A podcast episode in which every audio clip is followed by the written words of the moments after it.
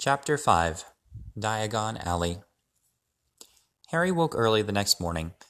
Although he could tell it was daylight, he kept his eyes shut tight. It was a dream, he told himself firmly. I dreamed a giant called Hagrid came to tell me I was going to school for wizards. When I open my eyes, I'll be at home in my cupboard. There was suddenly a loud tapping noise. And there's Aunt Petunia knocking on the door, Harry thought, his heart sinking. But he still didn't open his eyes. It had been such a good dream. Tap, tap, tap. All right, Harry mumbled. I'm getting up. He sat up, and Hagrid's heavy coat fell off him. The hut was full of sunlight. The storm was over. Hagrid himself was asleep on the collapsed sofa, and there was an owl rapping its claw on the window, a newspaper held in its beak. Harry scrambled to his feet, so happy he felt as though a large balloon was swelling inside him. He went straight to the window, jerked it open. The owl swooped in and dropped the newspaper on top of Hagrid, who didn't wake up. The owl then fluttered onto the floor and began to attack Hagrid's coat. Don't do that! Harry tried to wave the owl out of the way, but it snapped its beak fiercely at him and carried on savaging the coat. Hagrid, said Harry loudly, there's an owl. Pay him. Hagrid grunted into the sofa. What? He wants paying for delivering the paper. Look in the pockets. Hagrid's coat seemed to be made of nothing but pockets, bunches of keys, slug pellets, balls of string, peppermint humbugs, tea bags. Finally, Harry pulled out a handful of strange looking coins. Give him five nuts, said Hagrid sleepily. Nuts? The little bronze ones. Harry counted out five little bronze coins, and the owl held out his leg so Harry could put the money into a small leather pouch tied to it. Then he flew off through the open window. Hagrid yawned loudly, sat up and stretched.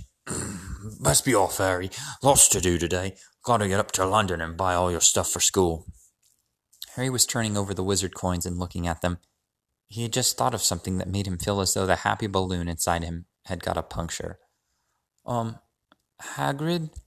Hmm, said Hagrid, who was pulling on his huge boots.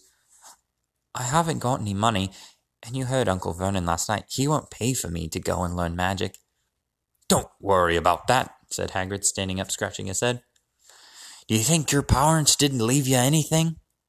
But if their house was destroyed, they didn't keep their gold in the house, boy. Nah, first stop for us is Gringotts Wizard's Bank. Have a sausage. They're not bad cold, and I wouldn't say no to a bit of your birthday cake neither. Wizards have banks? Just the one. Gringotts, run by goblins. Harry dropped the bit of sausage he was holding. Goblins? Yeah, so you'd be mad to try and rob it. I'll tell you that. Never mess with goblins, Harry. Gringotts is the safest place in the world for anything you want to keep safe. Except maybe Hogwarts. As a matter of fact, I gotta visit Gringotts anyway, for Dumbledore. Hogwarts business. Hagrid drew himself up proudly. He usually gets me to do important stuff for him. Fetching you, getting things from Gringotts. He knows knows he can trust me, see? Got everything? Come on then. Harry followed Hagrid out onto the rock. The sky was quite clear now, and the sea gleamed in the sunlight. The boat Uncle Vernon had hired was still there, with a lot of water in the bottom after the storm. How did you get here? Harry asked, looking around for another boat. Flew, said Hagrid. Flew?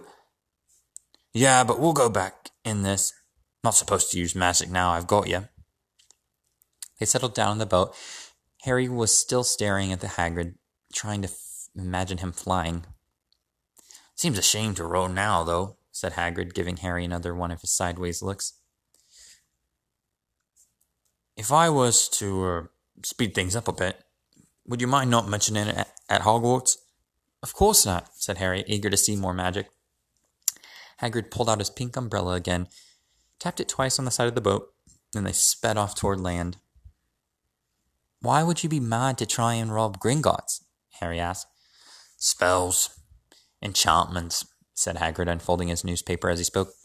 They say there's dragons guarding the high security vaults, and then you gotta find your way. Gringotts is hundreds of miles under London Sea, deep under the underground. You'd die of hunger trying to get out, even if you did manage to get your hands on Summit.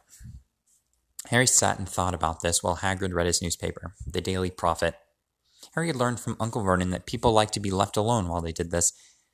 but it was very difficult. He'd never had so many questions in his life. Ugh.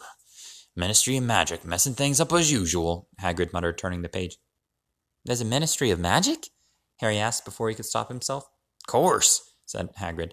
They wanted Dumbledore for minister, of course, but he'd, ne- he'd never leave Hogwarts. So old Cornelius Fudge got the job. Bungler, if there ever was one. So he pelts Dumbledore with owls every morning asking for advice.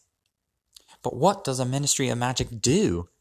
Well, the main job is to keep it from the muggles that there's still witches and wizards up and around the country. Why? Why? Blimey, Harry. Everyone would be wanting magic solutions to their problems. Now we're best left alone. At this moment, the boat bumped gently into the harbor wall.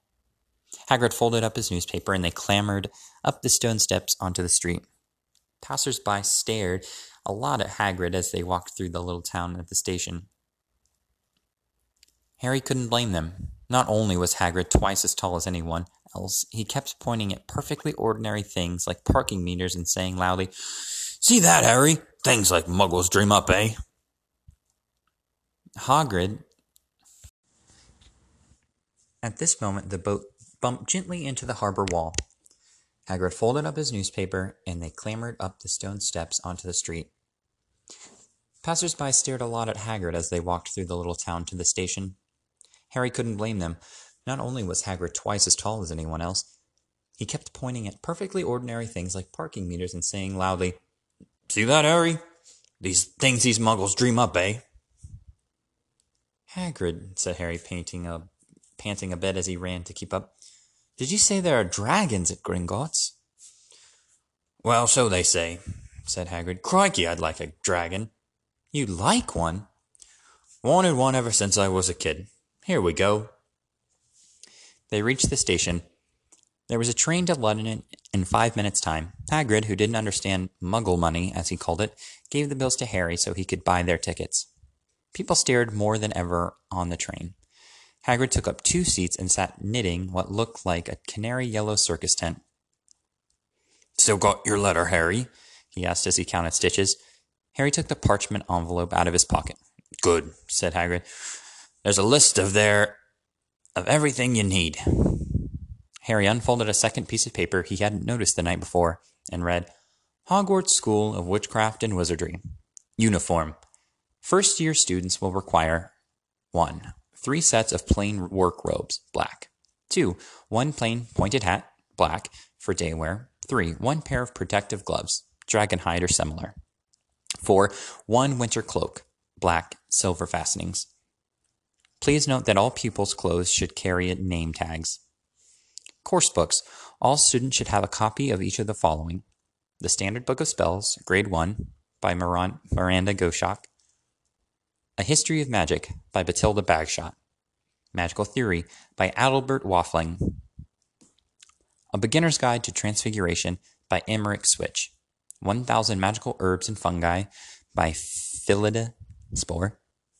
Magical Drafts and Potions by Arsenius Jigger, Fantastic Beasts and Where to Find Them by Newt Scamander, The Dark Forces, A Guide to Self-Protection by Quentin Trimble, Other Equipment, One Wand, One Cauldron, pewter, standard size 2, One set glass or crystal phials, One telescope, One set brass scales. Students may also bring an owl or a cat or a toad. Parents are reminded that first years are not allowed their own broomsticks. Can we buy all this in London? Harry wondered aloud. If you know where to go, said Hagrid. Harry had never been to London before. Although Hagrid seemed to know where he was going, he was obviously not used to getting there in an ordinary way. He got stuck in the ticket barrier on the underground and complained loudly that the seats were too small and the trains were too slow. I don't know how the muggles manage without magic, he said as they climbed a broken down escalator that led up to a bustling road lined with shops. Hagrid was so huge that he parted the crowd easily. All Harry had to do was keep close behind him. They passed bookshops and music stores, hamburger restaurants and cinemas, but nowhere that looked as if it could sell you a magic wand.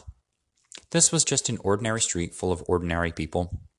Could there really be piles of wizards, wizard gold buried miles beneath them? Were there really shops that sold spell books and broomsticks? Might this not all be some huge joke that the Dursleys had cooked up?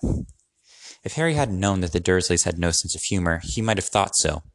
Yet, somehow, even though everything Hagrid had told him so far was unbelievable, Harry couldn't help trusting him. This is it, said Hagrid, coming to a halt. The Leaky Cauldron. It's a famous place. It was a tiny, grubby looking pub. If Hagrid hadn't pointed it out, Harry wouldn't have noticed it was there. The people hurrying by didn't glance at it. Their eyes slid from the big bookshop on one side to the record shop on the other, as if they couldn't see the leaky cauldron at all. In fact, Harry had the most peculiar feeling that only he and Hagrid could see it. Before he could mention this, Hagrid had steered him inside. For a famous place, those, it was dark and shabby. A few old women were sitting in a corner, drinking tiny glasses of sherry. One of them was smoking a long pipe. A little man in a top hat was talking to the old bartender, who was quite bald and looked like a toothless walnut. The low buzz of chatter stopped when they walked in. Everyone seemed to know Hagrid. They waved and smiled at him, and the bartender reached for a glass, saying, The usual, Hagrid? Can't, Tom. I'm on Hogwarts business, said Hagrid, clapping his great hand on Harry's shoulder and making Harry's knees buckle. Good Lord, said the bartender, peering at Harry. Is this? Can this be? The leaky cauldron had suddenly gone completely still and silent. Bless my soul, whispered the old bartender. Harry Potter, what an honor. He hurried out from behind the bar, rushed towards Harry, and seized his hands, seized his hand, tears in his eye. Welcome back, Mr. Potter. Welcome back. Harry didn't know what to say. Everyone was looking at him. The old woman with the pipe was puffing on with on it without realizing it had gone out. Hagrid was beaming. Then there was a great scraping of chairs, and the next moment Harry found himself shaking hands with everyone in the leaky cauldron. Doris Crockford, Mr. Potter. Can't believe I'm meeting you at last. So proud, Mr. Potter. I'm just so proud. Always wanted to shake your hand. I'm all of a flutter. Delighted, Mr. Potter. Just can't tell you. Diggle's the name. Daedalus Diggle. I've seen you before, said Harry as Daedalus Diggle's top hat fell off in excitement. You bowed to me once in a shop. He remembers, cried Daedalus Diggle, looking around at everyone. Did you hear that? He remembers me. Harry shook hands again and again. Doris Crockford kept coming back for more. A pale young man made his way forward, very nervously. One of his eyes was twitching. Professor Quirrell, said Hagrid. Harry, Professor Quirrell will be one of your teachers at Hogwarts. Potter, stammered Professor Quirrell, grasping Harry's hand. Can't tell you how pleased I am to meet you. What sort of magic do you teach, Professor Quirrell? Defense against the dark, dark arts, muttered Professor Quirrell, as though he'd rather not think about it. N not that you need it, eh, Potter? He laughed nervously. You'll be getting all, all your equipment, I suppose. I've got to pick up a new book on vampires myself. He looked terrified at the very thought. But the others wouldn't let Professor Quirrell keep Harry to himself. It took almost ten minutes to get away from them all. At last, Hagrid managed to make himself heard over the babble. Must get on. Lost her by. Come on, Harry. Doris Crockford shook Harry's hand one last time, and Hagrid led them, led them through the bar and out into a small walled courtyard where there was nothing but a trash can and a few weeds. Hagrid grinned at Harry.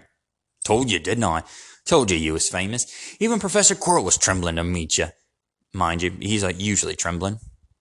Is he always nervous? Oh, yeah, poor bloke. Brilliant mind. He was fine while he was studying out of books, but then he took a year off to get some first-hand experience. They say he met vampires in the Black Forest, and there was a nasty bit of trouble with a hag. Never been the same since. Scared of the student, scared of his own subject. Now where's my umbrella? Vampires? Hags? Harry's head was swimming. Hagrid, meanwhile, was counting bricks on the wall above the trash can. Three up, two across, he muttered. Right, stand back, Harry. He tapped the wall three times with the point of his umbrella. The brick he had touched quivered. It wriggled. In the middle, a small hole appeared. It grew wider and wider.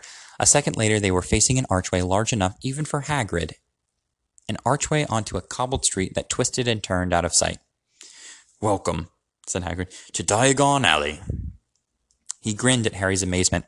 They stepped through the archway. Harry looked quickly over his shoulder and saw the archway shrink instantly back into solid wall. The sun shone brightly on a stack of cauldrons outside the nearest shop. Cauldrons, all sizes, copper, brass, pewter, silver, self-stirring, collapsible, said a sign hanging over them. Yeah, you'll be needing one, said Hagrid. But we gotta get your money first. Harry wished he had about eight more eyes. He turned his head in every direction as they walked up the street, trying to look at everything at once the shops, the things outside them, the people doing their shopping. A plump woman outside an apothecary was shaking her head as they passed, saying, Dragon liver, sixteen sickles an ounce. They're mad. A low, soft hooting came from a dark shop with a sign saying Eeylops Owl Emporium.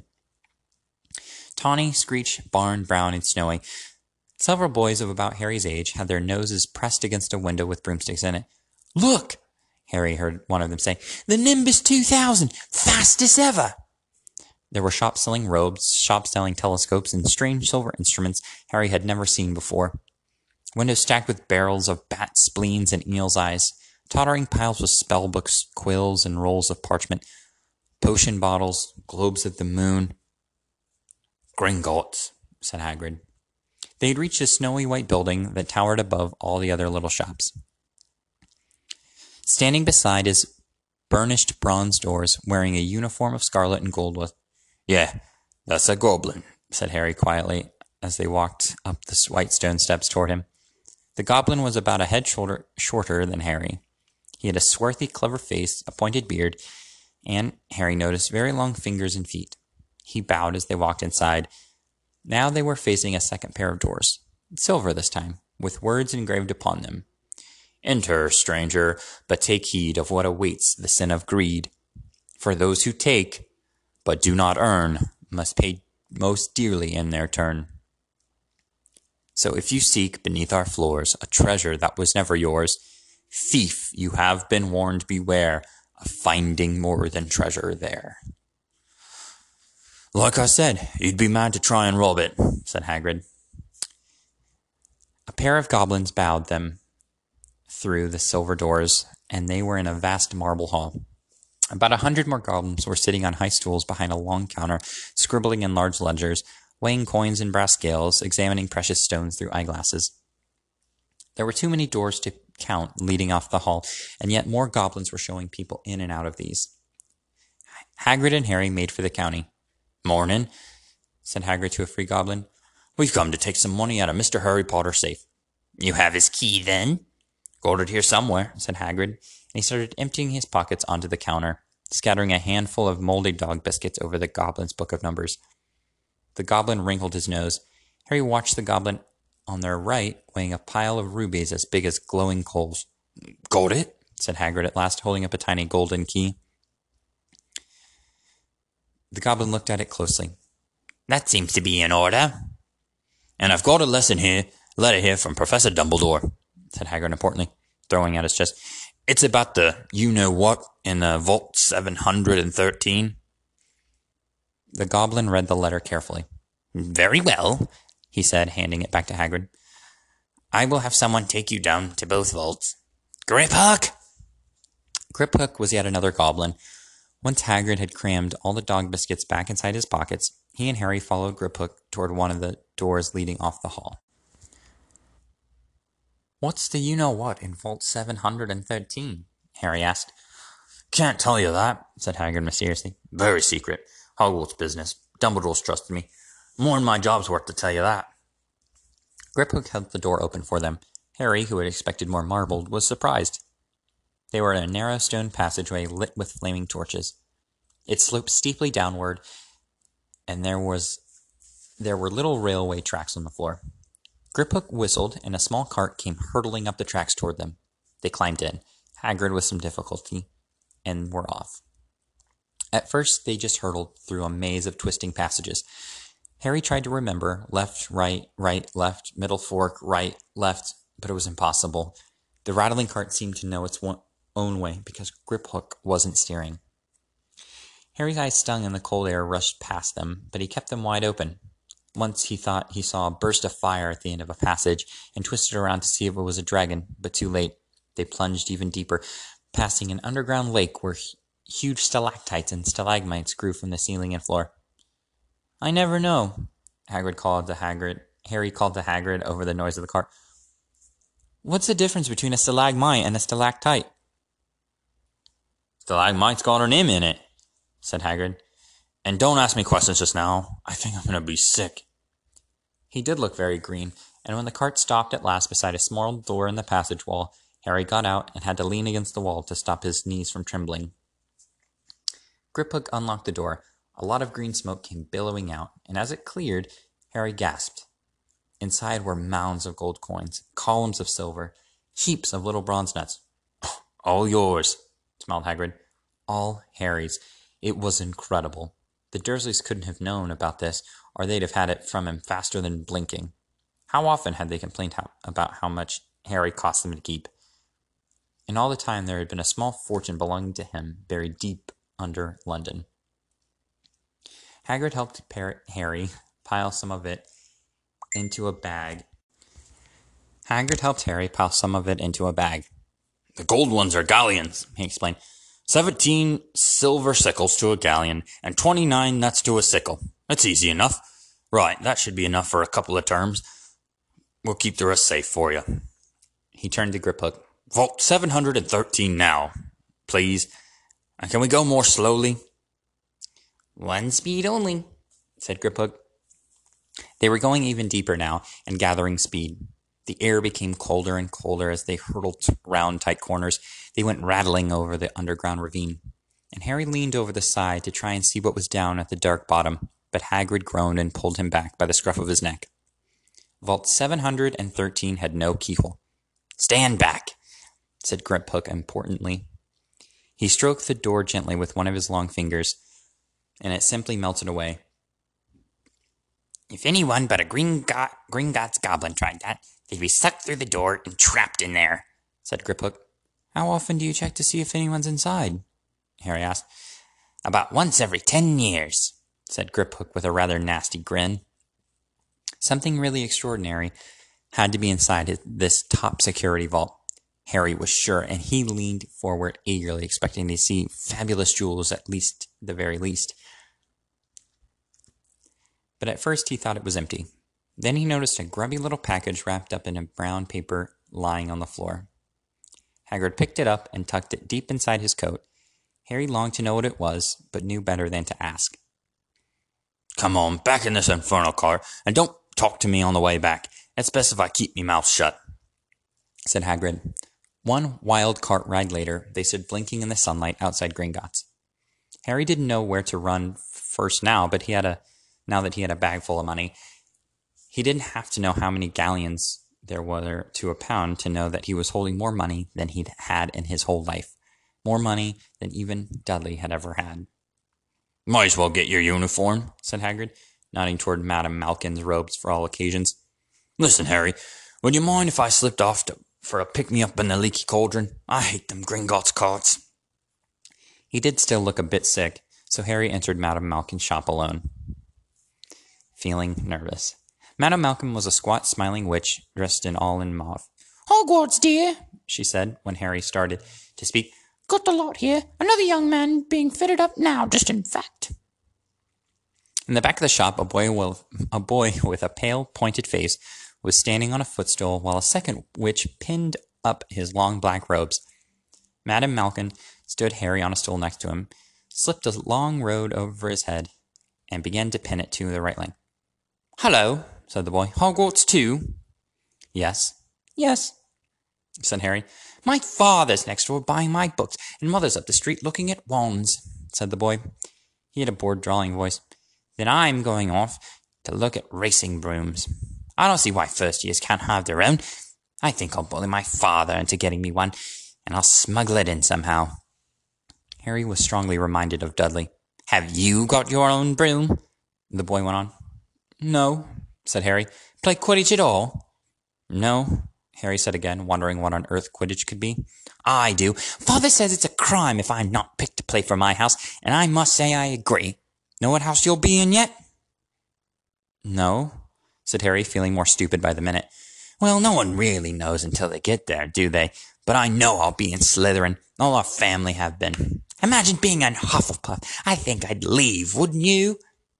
Hmm, said Harry, wishing he could say something a bit more interesting.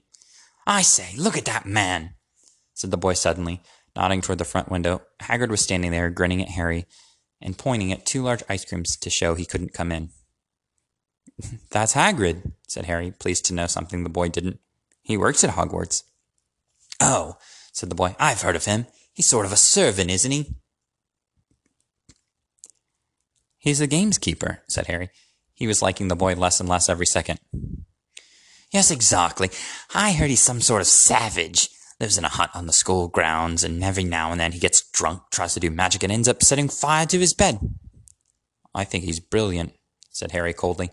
Do you? said the boy with a slight sneer. Why is he with you? Where are your parents? They're dead, said Harry shortly. He didn't feel much like going into the matter with this boy. Oh, sorry, said the other, not sounding sorry at all. But they were all kind, weren't they? They were a witch and wizard, if that's what you mean. I really don't think they should let the other sword in, do you? They're just not the same. They've never been brought up to know our ways. Some of them have never even heard of Hogwarts until they get the letter. Imagine. I think they should keep it in the old wizarding families. What's your surname, anyway? But before Harry could answer, Madame Malkin said, That's you done, my dear. And Harry, not sorry for an excuse to stop talking to the boy, hopped down from the footstool.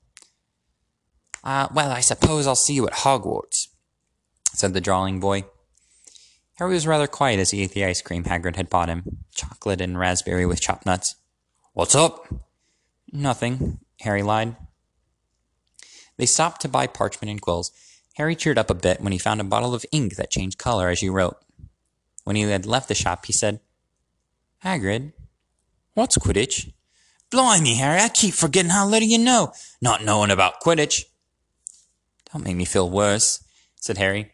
He told Hagrid about the pale boy and Madame Malkin's. And he said from people from Muggle family shouldn't even be allowed in. You're not from a Muggle family. If he'd known who you were, he's grown up knowing your name even if his parents are wizarding folk. You saw what everyone in the Leaky Cauldron was like when they saw you. Anyway, what does he know about it? Some of the best I ever knew were the only ones with magicum in a long time. The Muggles. Oh, you. You're not from a Muggle family. If he'd known who you were, he's grown up knowing your name if his parents are wizarding folk. You saw what everyone in the Leaky Cauldron was like when they saw you. Anyway, what does he know about it? Some of the best I ever saw were the only ones with magic in 'em in a long time of muggles. Look at your mum. Look what she had for a sister. So what is Quidditch? It's our sport. Wizard sport. It's like, like soccer in the muggle world. Everyone follows Quidditch. Played up on the air and broomsticks and there's four balls. Sort of hard to explain the rules.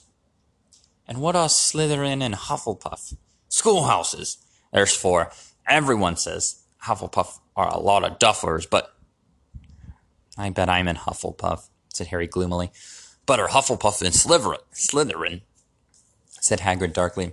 There's not a single witch or wizard who went bad who wasn't in Slytherin. You know who was one. Full, sorry, you know who was at Hogwarts? Years and years ago, said Hagrid. They bought Harry's school books in a shop called Flourish and Blotts, where the shelves were stacked to the ceiling with books as large as paving stones bound in leather. Books the size of postage stamps and covers of silk, books full of peculiar symbols, and a book with nothing in them at all. Even Dudley, who never read anything, would have been wild to get his hands on some of these. Hagrid almost had to drag Harry away from curses and counter curses. Bewitch your friends and befuddle your enemies with the latest revenges, hair loss, jelly legs, tongue tying, and much, much more. By Professor Vindictus Viridian. I was trying find, to find out how to kiss Dudley. I'm not saying that's not a good idea, but you're not to use magic in the muggle world except in very special circumstances, said Hagrid. And anyway, you couldn't work any of them curses yet. You'll need a lot more study before you get to that level. Hagrid wouldn't let buy wouldn't let Harry buy a solid gold cauldron either. It says pewter on your list. But they got a nice set of skills for weighing potion ingredients and a collapsible brass telescope. Then they visited the apothecary, which was fascinating enough to make up for its horrible smell, a mixture of bad eggs and rotted cabbages. Barrels of slimy stuff stood on the floor. Jars of herbs, dried roots, and bright powders lined the walls. Bundles of feathers, strings of fangs, and gnarled, snarled claws hung from the ceiling. While Hagrid asked the man behind the counter for a supply of some basic potion ingredients for Harry, Harry himself examined silver unicorn horns at 21 galleons each, and minuscule, glittery, black beetle eyes, five knots a scoop. Outside the apothecary, Hagrid checked Harry's list again. Just your wand left. Oh, yeah, and I still haven't gotten you a birthday present. Harry felt himself go red. You don't have to. I know I don't have to. Tell you what, I'll get your animal, not a toad. Toads went out of fashion years ago. You'd be laughed at. And I don't like cats. They make me sneeze. I'll get you an owl. All the kids want owls. They're dead useful. Carry your mail and everything. Twenty minutes later, they left Eeylops Owl Emporium, which had been dark and full of rustling, rustling and flickering, jewel bright eyes. Harry now carried a large cage that held a beautiful snowy owl, fast asleep with her head under her wing. He couldn't stop stammering his thanks, sounding just like Professor Quirrell. Don't mention it, said Hagrid gruffly. Don't expect you've had a lot of presents from them Dursleys. Just Ollivanders left now. Only place for wands. Ollivanders, and you gotta have the best wand. A magic wand. This was what Harry had been really looking forward to. The last shop was narrow and shabby. Peeling gold letters over the door read Ollivanders, makers of fine wands since 382 BC. A single wand lay on the faded purple cushion in a dusty window. A tinkling bell rang somewhere in the depths of the shop as they stepped inside. It was a tiny place, empty except for a single spindly chair that Hagrid sat on to wait. Harry felt strangely as though he had entered a very strict library. He swallowed a lot of new questions that had just occurred to him and looked instead at the thousands of narrow boxes piled nearly right up to the ceiling. For some reason, the back of his neck prickled. The dust and silence in here seemed to tingle with some secret magic. Good afternoon, said a soft voice. Harry jumped. Hagrid must have jumped too, because there was a loud crunching noise, and he got quickly off the spindly chair. An old man was standing before them, his wide, pale eyes shining like moons through the gloom of the shop. Hello, said Harry awkwardly. Ah, yes, said the man. Yes, yes, I thought I'd be seeing you soon, Harry Potter. It wasn't a question. You have your mother's eyes. It seems only yesterday she was in her herself, buying her first wand, ten and ten, ten and a quarter inches long, swishy, made of willow. Nice wand for charm work. Mr. Ollivander moved closer to Harry. Harry wished he would blink. Those silvery eyes were a bit creepy. Your father, on the other hand, favored a mahogany wand, eleven inches, pliable, a little more power, and excellent for transfiguration. Well, I say your father favor it. It's really the wand that chooses the wizard, of course. Mr. Ollivander had come so close that he and Harry were almost nose to nose. Harry could see himself reflected in those misty eyes. And that's where Mr. Ollivander touched the lightning scar on Harry's forehead with a long white finger. I'm so sorry to say I sold the one that did that, he said softly. Thirteen and a half inches. You, powerful wand. Very powerful. And in the wrong hands? Well, if I'd known what that wand was going to do.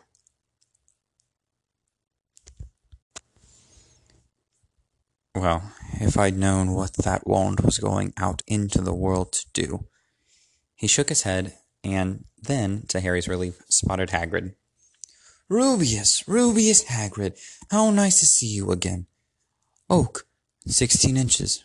Rather bendy, wasn't it? It was, sir, yes, said Hagrid. Good one, that one. But I suppose it's, they snapped it in half when you got expelled, said Mr. Ollivander, suddenly stern. Er, yes, they did, yes, said Hagrid, shuffling his feet. I've still got the pieces, though, he added brightly. But you don't use them? said Mr. Ollivander sharply. Oh, no, sir, said Hagrid quickly. Harry noticed he gripped his pink umbrella very tightly as he spoke. Hmm, said Ollivander, giving Hagrid a piercing look. Well, now, Mr. Potter, let me see. He pulled a long tape measure with silver markings out of his pocket. Which is your wand arm? Uh, Well, I'm right-handed, said Harry. Hold out on out your arm. That's it. He measured Harry from shoulder to finger, then wrist to elbow, shoulder to floor, knee to armpit, and round his head. As he measured, he said, Every Ollivander wand has a core of pure, powerful magical substance, Mr. Potter. We used unicorn hairs, phoenix tail feathers, and the heartstrings of dragons. No two Ollivander wands are the same, just as no two unicorns, dragons, or phoenixes are quite the same. And, of course, you will never get such good results with another wizard's wand. Harry suddenly realized that the tape measure, which was measuring between his nostrils, was doing this on its own. Mr. Ollivander was flitting around the shelves, taking down boxes. That will do, he said, and the tape measure crumpled up into a heap on the floor. Right then, Mr. Potter, try this one. Beechwood and dragon heartstring. Nine inches. Nice and flexible. Just take it and give it a wave. Harry took the wand and, feeling foolish, waved it around a bit. But Mr. Ollivander snatched it out of his hands almost at once. Maple and phoenix feather. Seven inches. Quite whippy. Try. Harry tried, but he had hardly raised the wand when it too was snatched back by Mr. Ollivander. No, no. Here, try ebony and unicorn hair. Eight and a half inches. Springy. Go on, go on, try it out. Harry tried and tried. He had no idea what Mr. Ollivander was waiting for. The pile of tried wands was mounting higher and higher on the spindly chair, but the more wands Mr. Ollivander pulled from the shelves, the happier he seemed to become. Tricky customer, eh? Not to worry, we'll find the perfect match here somewhere. I wonder now. Yes, why not? Unusual combination. Holly and phoenix feather, eleven inches, nice and supple. Harry took the wand. He felt a sudden warmth in his fingers. He raised the wand above his head, brought it swishing down through the dusty air, and a stream of red and gold sparks shot from the end like a firework, throwing dancing spots of light onto the walls. Harry whooped and clapped. Hagrid whooped and clapped, and Mr. Ollivander cried, "Oh, bravo! Yes, indeed! Oh, very good! Well, well, well! How curious! How very curious!" He put Harry's wand back into its box and wrapped it in brown paper, still muttering, "Curious, curious." Sorry, said Harry, but what's curious? Mr. Ollivander fixed Harry with his pale stare. I remember every wand I've ever sold, Mr. Potter. Every single wand. It so happens that the phoenix whose tail feather is in your wand gave another feather, just one other. It is very curious indeed that you should be destined for this wand when its brother, why, its brother gave you that scar. Harry swallowed. Yes, thirteen and a half inches. You. Curious indeed how these things happen. The wand chooses the wizard, remember. I think we must expect great things from you, Mr. Potter. After all, he who must not be named did great things. Terrible, yes, but great. Harry shivered. He wasn't sure he liked Mr. Ollivander too much. He paid seven gold galleons for his wand, and Mr. Ollivander bowed them from the shop. The late afternoon sun hung low in the sky as Harry and Hagrid made their way back down Diagon Alley, back through the wall, back through the leaky cauldron now empty. Harry didn't speak at all as they walked down the road. He didn't even notice how much people were gawking at them on the underground, laden as they were with all their funny shaped packages, with the snowy owl asleep in its cage on Harry's lap. Up another escalator out into Paddington Station. Harry only realized where they were when Hagrid tapped him on the shoulder. Got time for a bite to eat before your train leaves, he said. He bought Harry a hamburger, and they sat down on plastic seats to eat them. Harry kept looking around. Everything looked so strange somehow. You all right, Harry? You're very quiet, said Hagrid. Harry wasn't sure he could explain. He just had the best birthday of his life, and yet he chewed his hamburger trying to find the words. Everyone thinks I'm special, he said at last. All those people in the leaky cauldron, Professor Quirrell, Mr. Ollivander, but I don't know anything about magic at all. How can they expect great things? I'm famous and I can't even remember what I'm famous for. I don't know what happened to Vol- Sorry, I mean that night my parents died. Hagrid leaned across the table. Behind the wild beard and the eyebrows, he wore a very kind smile. Don't you worry, Harry. You'll learn fast enough. Everyone starts at the beginning at Hogwarts. You'll be just fine. Just be yourself. I know it's hard. You've been singled out, and that's always hard, but you'll have a great time at Hogwarts. I did. Still do, as matter of fact. Hagrid helped Harry onto this train that would take him back to the Dursleys. Then handed him an envelope. Your ticket for Hogwarts, he said. First of September, King's Cross. It's all on your ticket. Any problem with the Dursleys, send me a letter with your owl. She'll know where to find me. See you soon, Harry. The train pulled out of the station. Harry wanted to watch Hagrid until he was out of sight. He rose in his seat and he pressed his nose against the window, but he blinked and Hagrid had gone.